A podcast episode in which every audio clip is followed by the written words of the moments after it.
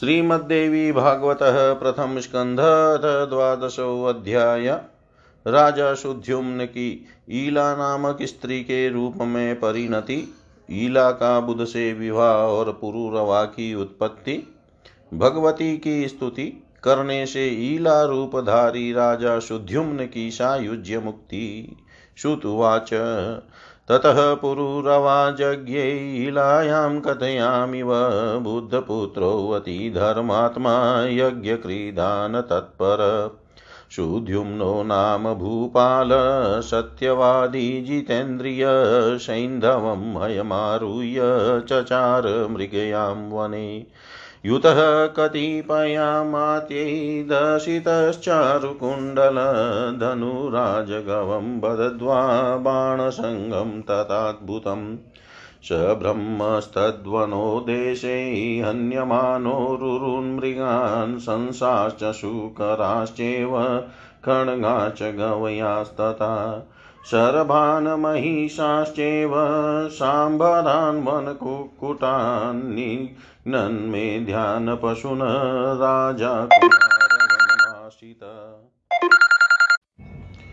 मेरोरधस्थले दिव्यं मन्दारद्रुमराजितम् अशोकलतिकाकीर्णं बकुलेरधिवासितम् शालेस्तालेस्तमालेश्च चम्पकै पनसैस्तथा आम्रै निपै मधुकैश्च माधवीमण्डपावृतम्। दाडिमे नारिकेलैश्च कदलीखण्डमण्डितं युतिकामालतीकुन्दपुष्पवल्लीसमावृतम्।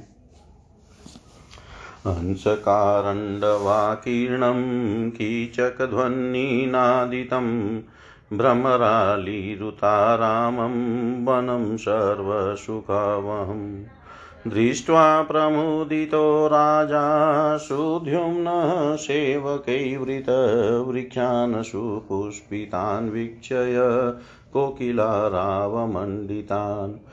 प्रविष्टस्तत्र राजसी स्त्रीत्वमापक्षण तत।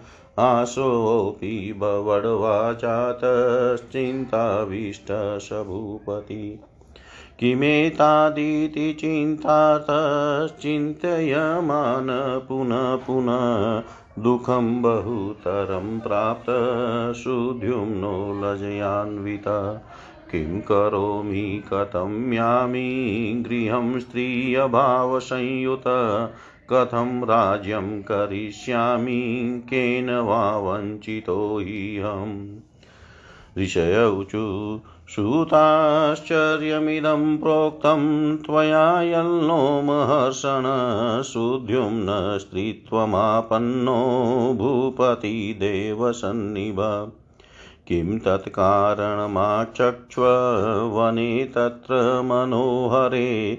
किं कृतं तेन राज्ञा च विस्तरं वद सुव्रत?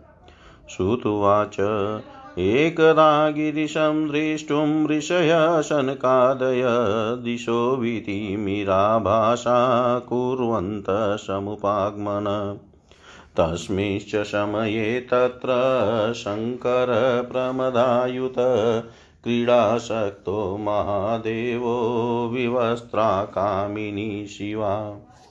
उत्सङ्गे संस्थिता भतु रममाणा मनोरमा तान् विलोक्याम्बिका देवी विवस्वा व्रीडिता वृषम् भर्तुरङ्कात् समुत्थाय वस्त्रमादाय पर्यधात् लजाविष्टा स्थिता तत्र वेपमानातिमानिनी ऋषयोऽपि तयोर्वीक्षय प्रसङ्गं रममाणयो परिवृत्य नरनारायणाश्रमम्। लीयुतां कामिनीं वीक्षय प्रोवाच भगवान् हर। कथं लजातु राशि त्वं सुखं ते प्रकरोम्यहम्। अद्य प्रभृति यो मोहात् पुमान् कोऽपि वरानने वनं च प्रविशेदेत्स। वेयोषिद्भविष्यति इति सप्तं वनं तेन ये जानन्ति जना क्वचित् वजयन्ति यते कामं वनं दोषसमृद्धिमत शुद्ध्युम्नस्तु तद्ज्ञानात् प्रविष्टसचिवैः सह तथैव स्त्रीत्वमापन्नस्तैः सहेति न संशय। चिन्ताविष्टः स राजर्षिण जगाम गृहं ह्लिया विचचार बहिस्तस्माद्वनदेशादितस्तत इलेति नाम सम्प्राप्तं स्त्रीत्वेतेन महात्मना विचरस्तत्र सम्प्राप्तो बुधः सोमसुतो युवा।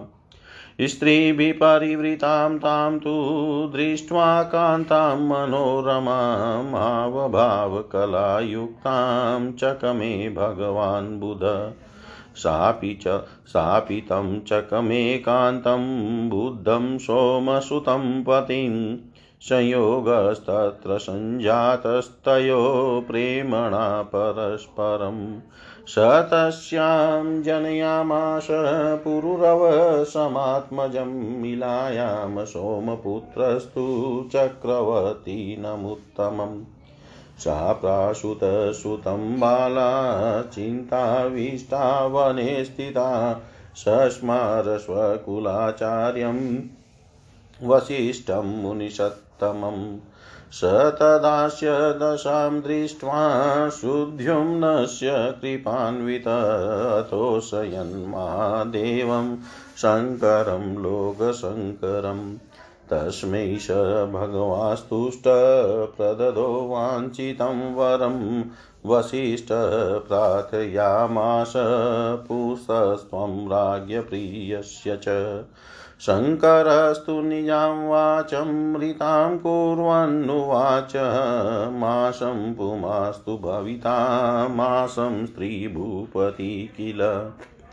इतं प्राप्य वरं राजा जगाम स्वगृहं पुनः चक्रे राज्यं सधर्मात्मा वसिष्ठस्याप्यनुग्रहात् स्त्रीत्वे तिष्ठति हम्र्येषु पुंसत्वे राज्यं प्रशस्ति च प्रजास्तस्मिन् समुद्विग्ना नाभ्यनन्दन्महीपतिम् काले तु यौवनं प्राप्त पुत्रपुरुरवास्तदा प्रतिष्ठां नृपतिस्तस्मै दत्त्वा राज्यं वनं ययो। गत्वा तस्मिन् वने रम्ये नानाद्रुमसमाकुले नारदानमन्त्रमासाद्य नवाक्षरमुत्तमम् जजापमन्त्रमत्यर्थं प्रेमपूरितमानस परितुष्टा तदा देवी सगुणा तारिणी शिवा। सिंहरूढा स्थिता चाग्रे दिव्यरूपा मनोरमा वारुणी पानसम्मत्ता मदाघूर्णितलोचना दृष्ट्वा तां दिव्यरूपां च प्रेमाकुलितलोचन प्रणम्य शिरसा प्रीत्या तुष्टाव जगदम्बिकाम्। इलोवाच दिव्यं च ते भगवती प्रतितं स्वरूपं दृष्टं मया सकललोकहितानुरूपं। वंदे त्वगं ग्री, वंदे त्वदङ्घ्रीकमलं शूरसङ्गसेव्यम्। कामप्रदं जननी चापि विमुक्तिदं च। को वेति तेयं बभुवि मतरयतनुर्निकामं मुह्यन्ति यत्र मुनयश्च शूराश्च सर्वै।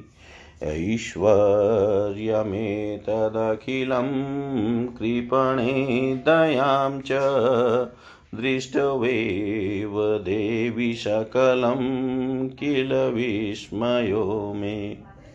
शम्भुर्हरिकमलजो मधवारविश्च वीतेशवग्निवरुणा पवनश्च सोम। जानन्ति नेव वसवोऽपि हि ते प्रभावम् बुध्येत कथं तव गुणान् गुणो मनुष्य। जानाति विष्णुरमितद्योतिरम्ब साक्षात् त्वां सात्विकी मुदधिजा सकलार्थदां च को राजसिंहर उमां किल तामसि त्वां वेदाम्बिकेन तु पुनः खलु निर्गुणां त्वाम् क्वाहं सुमन्दमतिरप्रतिमप्रभाव क्वायं त्वातिनिपुणो मयि सुप्रसाद जाने भवानि चरितं करुणासमेतं यत्सेवकाशदयसे त्वयि भावयुक्तान्। वृतस्त्वया हरिरसो वनजेशयापि नेवाचरत्यपि मुदं मधुसूदनश्च पादो तवादिपुरुष किल पावकेन कृत्वा करोति च करेण शुभौ पवित्रौ वाञ्छत्यहो हरिरशोक इवातिकामम् पादाहतिं प्रमुदितपुरुषपुराण तां त्वं करोषि प्रणतं च पादै दृष्ट्वा पतिं सकलदेवनुतं स्मरार्थम् वक्षस्थले वशसिते विशदेव तस्य पर्यङ्कवत सुचरिते विपुले अतिशान्ते। सौदामिनीव सुघने सुविभूषिते च किं तेन वानमसो जगदीश्वरोऽपि। त्वं चेजहासि मधुसूदनं बकोपान्निवाचितोऽपि स भवेत् किल शक्तिहीन। प्रत्यक्षमेव पुरुषं स्वजनास्त्यजन्ति शान्तं श्रियोञ्जितमतीव ब्रह्मादयः सुरगणा न तु किं युवत्यो ये त्वत्पदाम्बुजमहनीशमाश्रयन्ति। मन्ये त्वयेव विहिता खलु ते पुमांस। किं वर्णयामि तव शक्तिमनन्तवीर्ये। त्वं नापुमान् च पुमानिति मे विकल्पो या काशी देवि सगुणान्ननु निर्गुणा वा। तां त्वां नमामि सततं किल भावयुक्तो। वाञ्छामि भक्तिमचलां त्वयि मातरं तु। वाञ्छामि भक्तिमचलां त्वयि मातरं तु श्रुत्वाच इति स्तुत्वा महीपालो जगाम शरणं तदा परितुष्टा ददौ देवी तत्र सायुज्यमात्मनि। क्षुद्युम्नस्तु ततः पापम् ततः प्राप पदं परमकं स्थिरं तस्या देव्या प्रसादेन मुनीनामपि दुर्लभम् तस्या देव्याः प्रसादेन मुनीनामपि दुर्लभम्। सूत जी बोले, तदनंतर ईला के गर्भ से पुरुरवा ने जन्म लिया। यह प्रसंग में आप लोगों से कहता हूँ। वे बुद्ध पुत्र पुरुरवा बड़े धर्मात्मा यज्ञ करने वाले एवं दानशील थे। शुद्युम्न नामक एक राजा थे। वे बड़े ही सत्यवादी और जितेंद्रिय थे। एक बार वे सैंधव घोड़े पर आरूढ़ होकर आकेट के लिए वन में गए। उनके साथ कुछ मंत्री भी थे। वे राजा कानों में कमनीय कुंडल पहने थे। आज गव नामक धनुष तथा बाणों से भरा अद्भुत तर्कस धारण करके उस वन में भ्रमण करते हुए रूरु मृग हिरण खरगोश सुवर गेंडो, गवय, सांभर, भैंसों, वन मृगों को मारते हुए तथा यज्ञोपय योगी अनेक वन पशुओं का वध करते हुए राजा शुद्युम्न कुमार नामक वन में प्रविष्ट हुए। वह दिव्य वन सुमेरु पर्वत के निचले भाग में था, जो सुंदर मंदार वृक्षों से सुशोभित था। वहाँ अशोक वृक्ष की लताएँ फैली हुई थी तथा मौल सिरी की सुगंधि उसे सुरभित कर रही थी। वह वन साल ताड़ तमाल चंपा कटहल आम कदम और महुए के पेड़ों से सुशोभित था तथा जहाँ तहाँ माधवी लता मंडप के समान छाई हुई थी। उस वन में दाणिम नारियल तथा केले के वृक्ष भी शोभित हो रहे थे और वह वन जूही मालती तथा कुंद की पुष्पित लताओं से चारों ओर से घिरा हुआ था। वहाँ हंस और बतख विचरण कर रहे थे। बाँस एक दूसरे से रगड़ खाने के कारण हवा में मधुर ध्वनि कर रहे थे तथा कहीं भ्रमरों की मधुर गुंजार वन प्रांत को गुंजित कर रही थी। इस प्रकार वह वन सब प्रकार से सुखदायक था।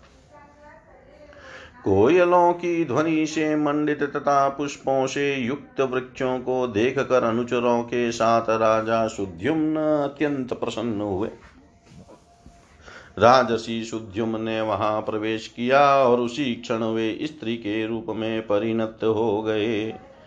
उनका घोड़ा भी घोड़ी के रूप में हो गया। इससे वे राजा चिंता में पड़ गए। वे मन में सोचने लगे, यह क्या हो गया?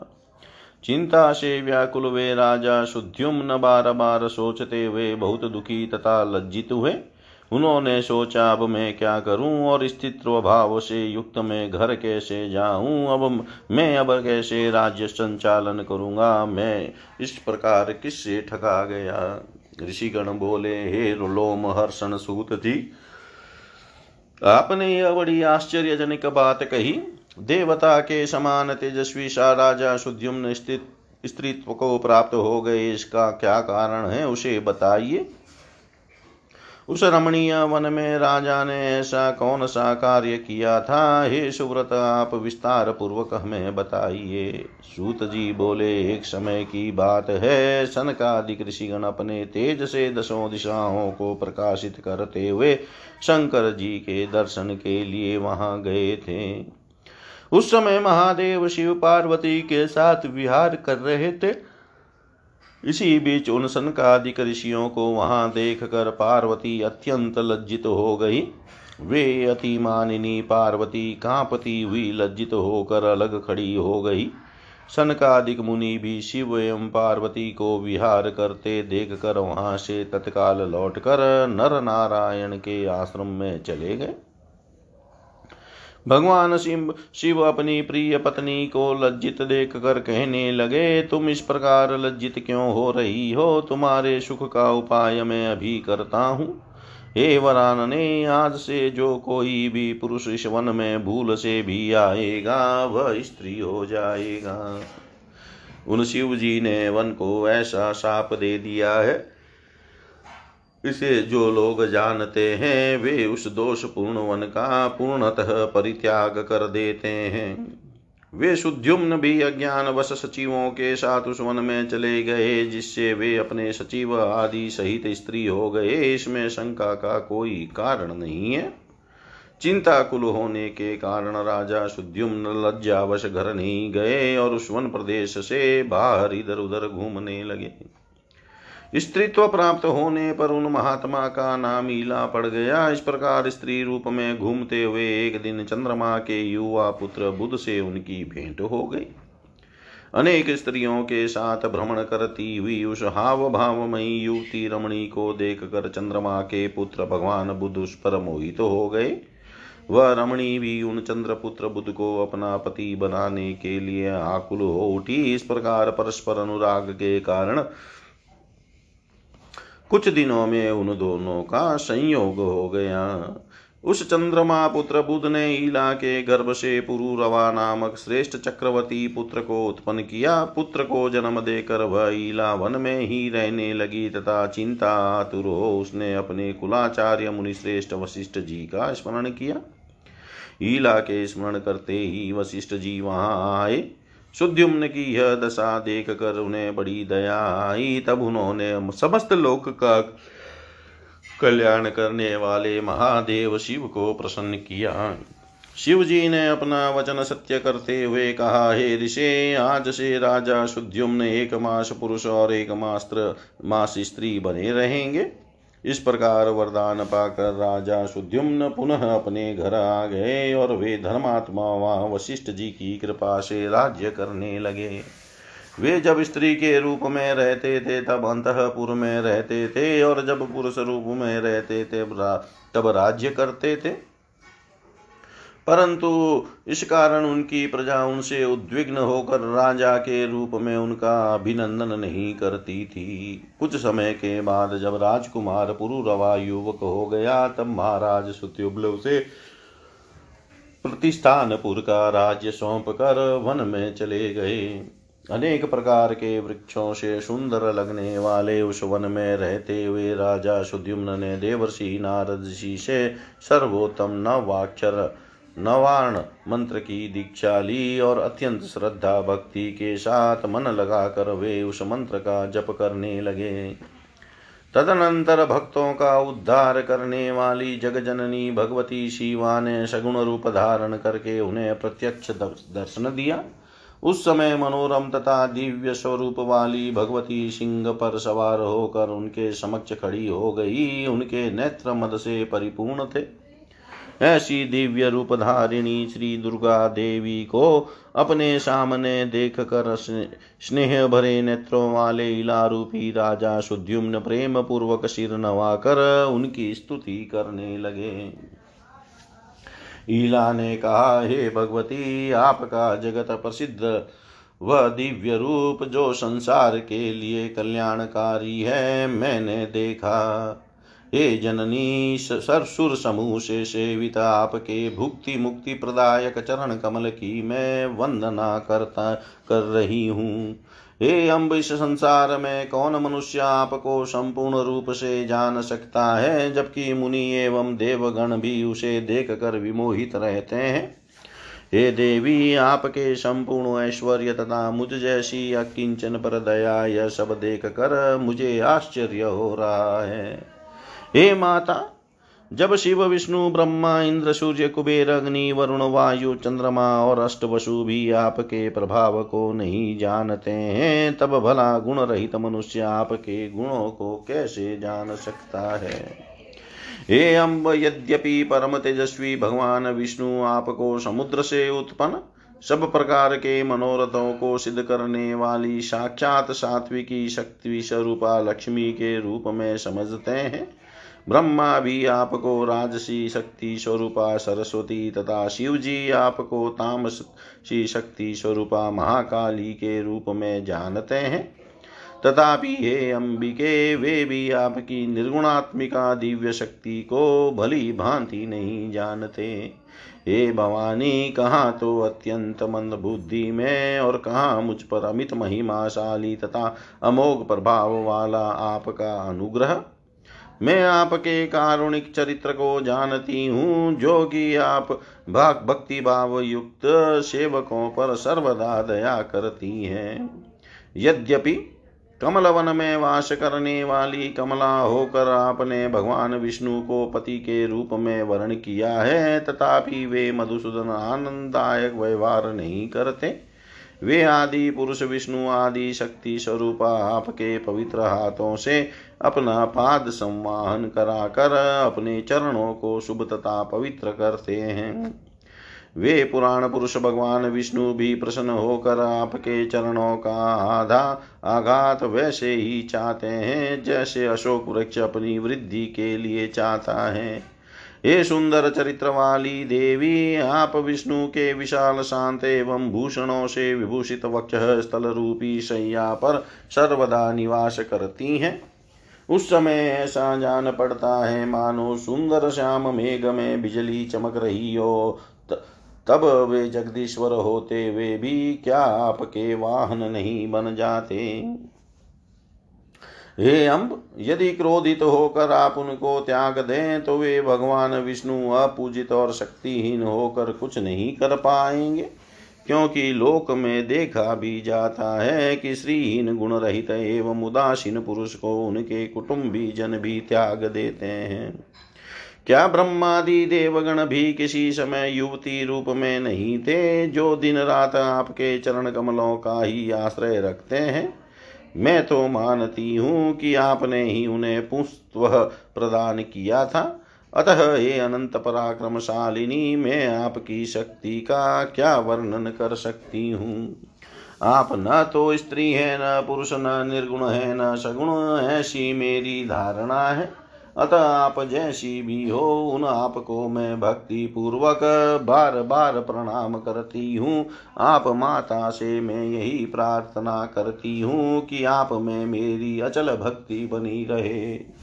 सूत जी बोले, इस प्रकार स्तुति करके राजा सुद्युम्न उनके शरणागत हुए और भगवती ने भी अत्यंत संतुष्ट होकर उन्हें अपनी सायुज्य मुक्ति प्रदान की।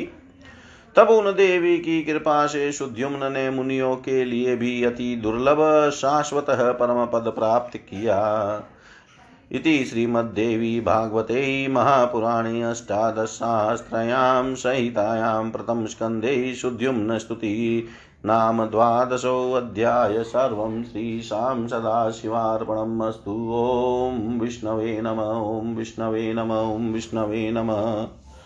श्रीमद्देवी भागवत प्रथम स्कंद अथ त्रयोदशोऽध्याय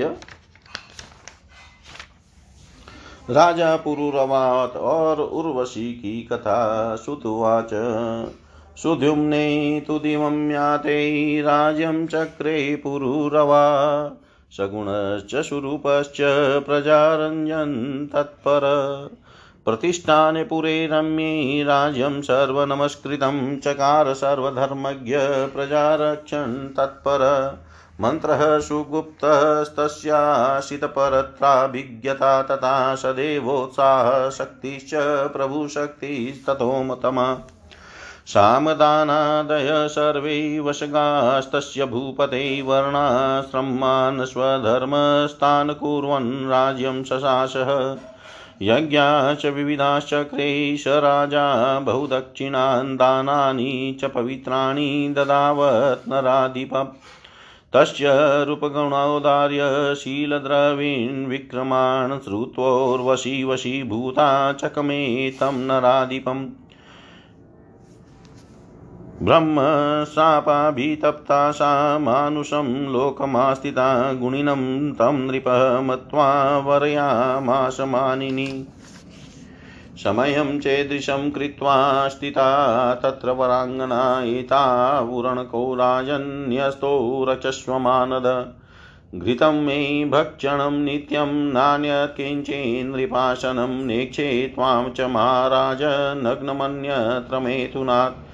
भाषाबन्धस्त्वयं राजन् यदि भग्नो भविष्यति तदा त्यक्त्वा गमिष्यामि सत्यमेतद्ब्रवीम्यहम्। अङ्गीकृतं च तद्राज्ञा कामिन्या भाषितं तु यत् स्थिता भाषणबन्धेन शापानुग्रहकाम्यया रेमे तदा स भूपालो लीनो वर्षगणान् बहून् धर्मकर्मादिकं त्यक्त्वा चोवर्ष्या मदमोहित। एकचितस्तु सञ्जातस्तन्मनस्को महीपति न शशाकः तया हीन क्षणमयतिमोहित एवं वर्षगणनान्ते, एवं वर्षगणान्ते तु स्वर्गस्तपाकशासन उर्वशीं नागतां दृष्ट्वा गन्धर्वा नाह देवरा उर्वशीमान्यध्वम्भो उर्वशीमान् यद्वम्भो गन्धर्वः सर्व एव हि हत्वो रणो गृहातस्य भूपते समये किल।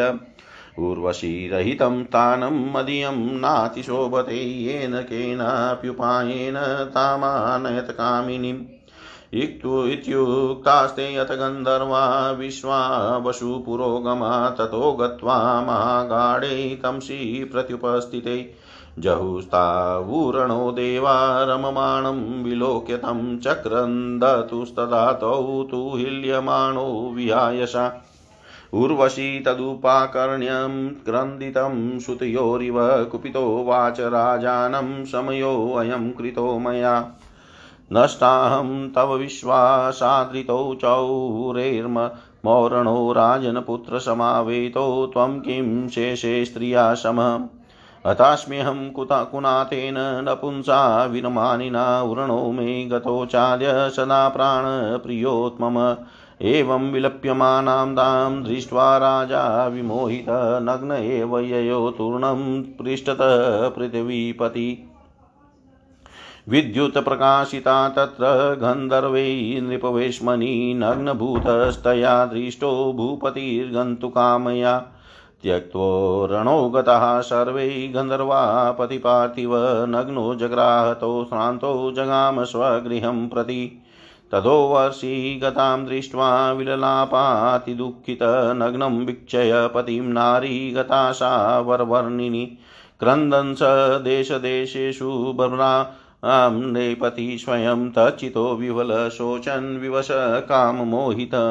भ्रमन् वै सकलां पृथ्वीं कुरुक्षेत्रे ददशतां दृष्ट्वा सहृष्टवदन प्राह सूक्तं नृपोतम अये जाये तिष्ठ तिष्ठ घोरेनु घोरेण त्यक्तुमर्हसि माँ त्वं त्वन्मनसं कान्तं वशगं चाप्यनागशं स देहोऽयं पतयत्र देवि दूरं ह्यत्स्त्वया खादन्त्येने वृकः काकास्त्वया त्यक्तं वरोरुयत् एवं विलपमानं तं राजानं प्राह चौर्वशी दुःखितं कृपणश्रान्तं कामातं विवशं भृशम् उर्वश्युवाच वशी नृपसाधुलज्ञानं कुत्र गतं तव क्वापि शक्यं न च स्त्रीणां वृकाणामिव पार्थिव न विश्वासो हि कर्तव्य स्त्रीषु चौरेषु पार्थिवे गृहं गच सुखं भुक्ष्वं मा विषादे मनकृता। इत्येवं बोधितो राजा न विवेदातिमोहित दुःखं च परं प्राप्त स्वैरीणि स्नेहयन्त्रितः। श्रुत्वाच इति सर्वं समाख्यातमूर्वशी चरितं महत् वेदे विस्तरितं चेतत् सङ्क्षेपात् कथितं मया। वेदे विस्तरितं चेत संक्षेपात् कथितं मया। सूत जी बोले सुद्युम्न के दिवंगत हो जाने पर प्रजानुरंजन में तत्पर गुणी एवं सुंदर महाराज पुरुरवा राज्य करने लगे। उस रमणीय प्रतिष्ठानपुर में सर्वधर्मज्ञ तथा प्रजा की रक्षा में तत्पर राजा पुरुरवा ने सभी के द्वारा आदरणीय राज्य किया। उनकी राज्य मंत्रणा अच्छी तरह से गुप्त रहती थी और उन्हें दूसरे राज्यों की मंत्रणाओं का भली भांति ज्ञान रहता था। उनमें सर्वदा उत्साह शक्ति एवं उत्तम प्रभु शक्ति विद्यमान थी। साम, दान, दंड और भेद, ये चारों नीतियाँ उन राजा के वशीभूत थी। वे चारों वर्णों तथा आश्रमों के लोगों से अपने अपने धर्मों का आचरण कराते हुए राज्य का शासन कार्य करते थे। वे राजा पुरुरवा, विपुल दक्षिणा वाले विविध यज्ञ करते थे और पवित्र दान किया करते थे। राजा पुरुरवा के रूप, गुण, उदारताशील, ऐश्वर्य एवं वीरता की प्रशंसा सुनकर उर्वशी उनके वशीभूत हो गई। उन दिनों वह भी ब्रह्मा के साप से पृथ्वी पर मनुष्य योनि में आई थी। अतः उस मानी ने मानिनी ने उन राजा को गुणी जानकर उन्हें पति के रूप में स्वीकार कर लिया। वह वरांगना इस प्रकार की शर्त रखकर वहीं रहने लगी। उसने कहा, हे राजन, ये दोनों भेड़ के बच्चे मैं आपके पास धरोहर के रूप में रखती हूँ। हे मानद, आप इनकी रक्षा करें। हे नृप दूसरी शर्त है कि मैं केवल घी ही खाऊँगी और कुछ नहीं। और हे महाराज, तीसरी शर्त है कि सहवास के अतिरिक्त किसी दूसरे समय में मैं आपको कभी वस्त्रहीन अवस्था में न देखूँ। हे राजन, यदि आप इन कही गई शर्तों को भंग करेंगे तो मैं उसी समय आपको छोड़कर चली जाऊँगी। यह मैं सत्य कह रही हूँ। इस प्रकार उस कामिनी उर्वशी ने जो कहा था, उसे राजा ने स्वीकार कर लिया और उर्वशी साप से उद्धार पाने की इच्छा से राजा पुरुरवा को प्रतिज्ञाबद्ध करके वहीं रहने लगी। उर्वशी के द्वारा मुग्ध किए गए राजा सब धर्म, कर्म, त्याग कर अनेक वर्षों तक भोग विलास में पड़े रहे। उस पर आसक्त मन वाले वे सदा उसी का चिंतन करते रहते थे और उस पर अत्यधिक मोहित होने के कारण एक क्षण भी उस उर्वशी के बिना नहीं रह सकते थे। इस प्रकार जब बहुत वर्ष बीत गए, तब देवलोक में इंद्र ने अपनी सभा में उर्वशी को अनुपस्थित देख कर गंधर्वों से पूछ कर कहा हे गंधर्वगण तुम सब लोग वहाँ जाओ और प्रतिज्ञाबद्ध राजा के घर से भेड़ों को चुरा कर उर्वशी को ले आओ, क्योंकि उर्वशी के बिना मुझे यह स्थान अच्छा नहीं लगता। अतः जिस किसी भी उपाय से उस कामिनी को तुम लोग लाओ। तब इंद्र के ऐसा कहने पर विश्वावसु आदि प्रधान गंधर्वों ने वहाँ से जाकर रात्रि के घोर अंधकार में राजा पुरुरवा को विहार करते देख उन दोनों भेड़ों को चुरा लिया। तब आकाश मार्ग में जाते हुए चुराए गए वे दोनों भेड़ ज़ोर से चिल्लाने लगे।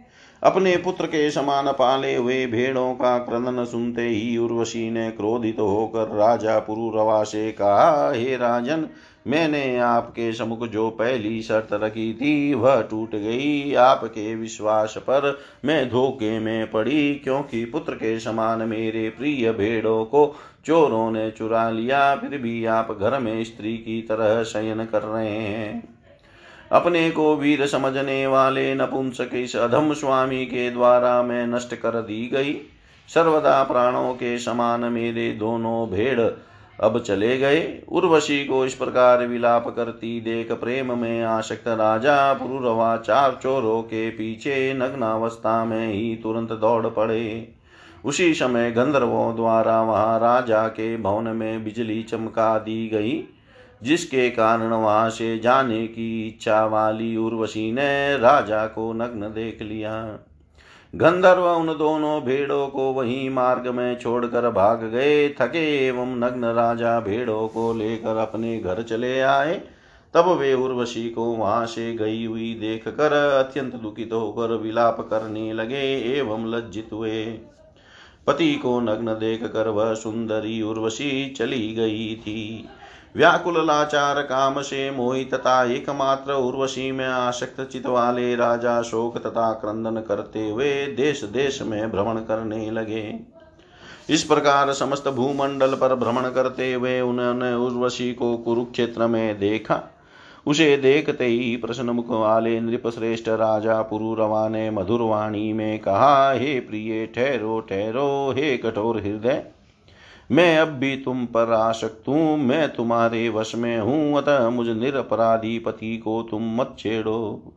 हे देवी, जिस शरीर से तुमने इतना प्रेम किया था, जिसे तुमने यहाँ तक खींच लिया, वह शरीर आज यहीं गिर जाएगा।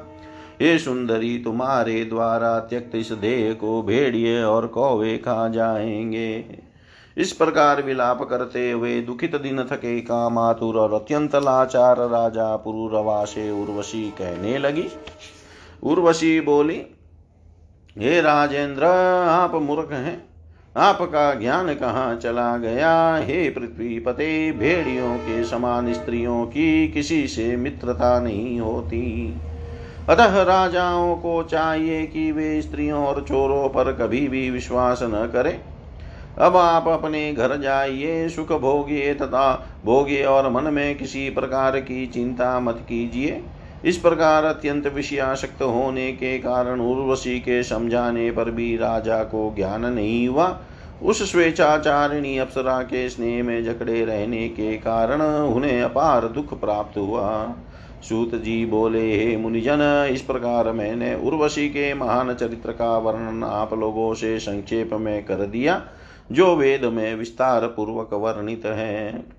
इति श्रीमद्देवी भागवते महापुराणे अष्टादशसहस्रयां संहितायां प्रथमस्कन्धे पुरुरवशः उर्वश्याश्च चरित्रवर्णनं नाम त्रयोदशोऽध्याय। सर्वं श्रीशां सदाशिवार्पणम् अस्तु। ॐ विष्णवे नमः, ॐ विष्णवे नमः, ॐ विष्णवे नमः।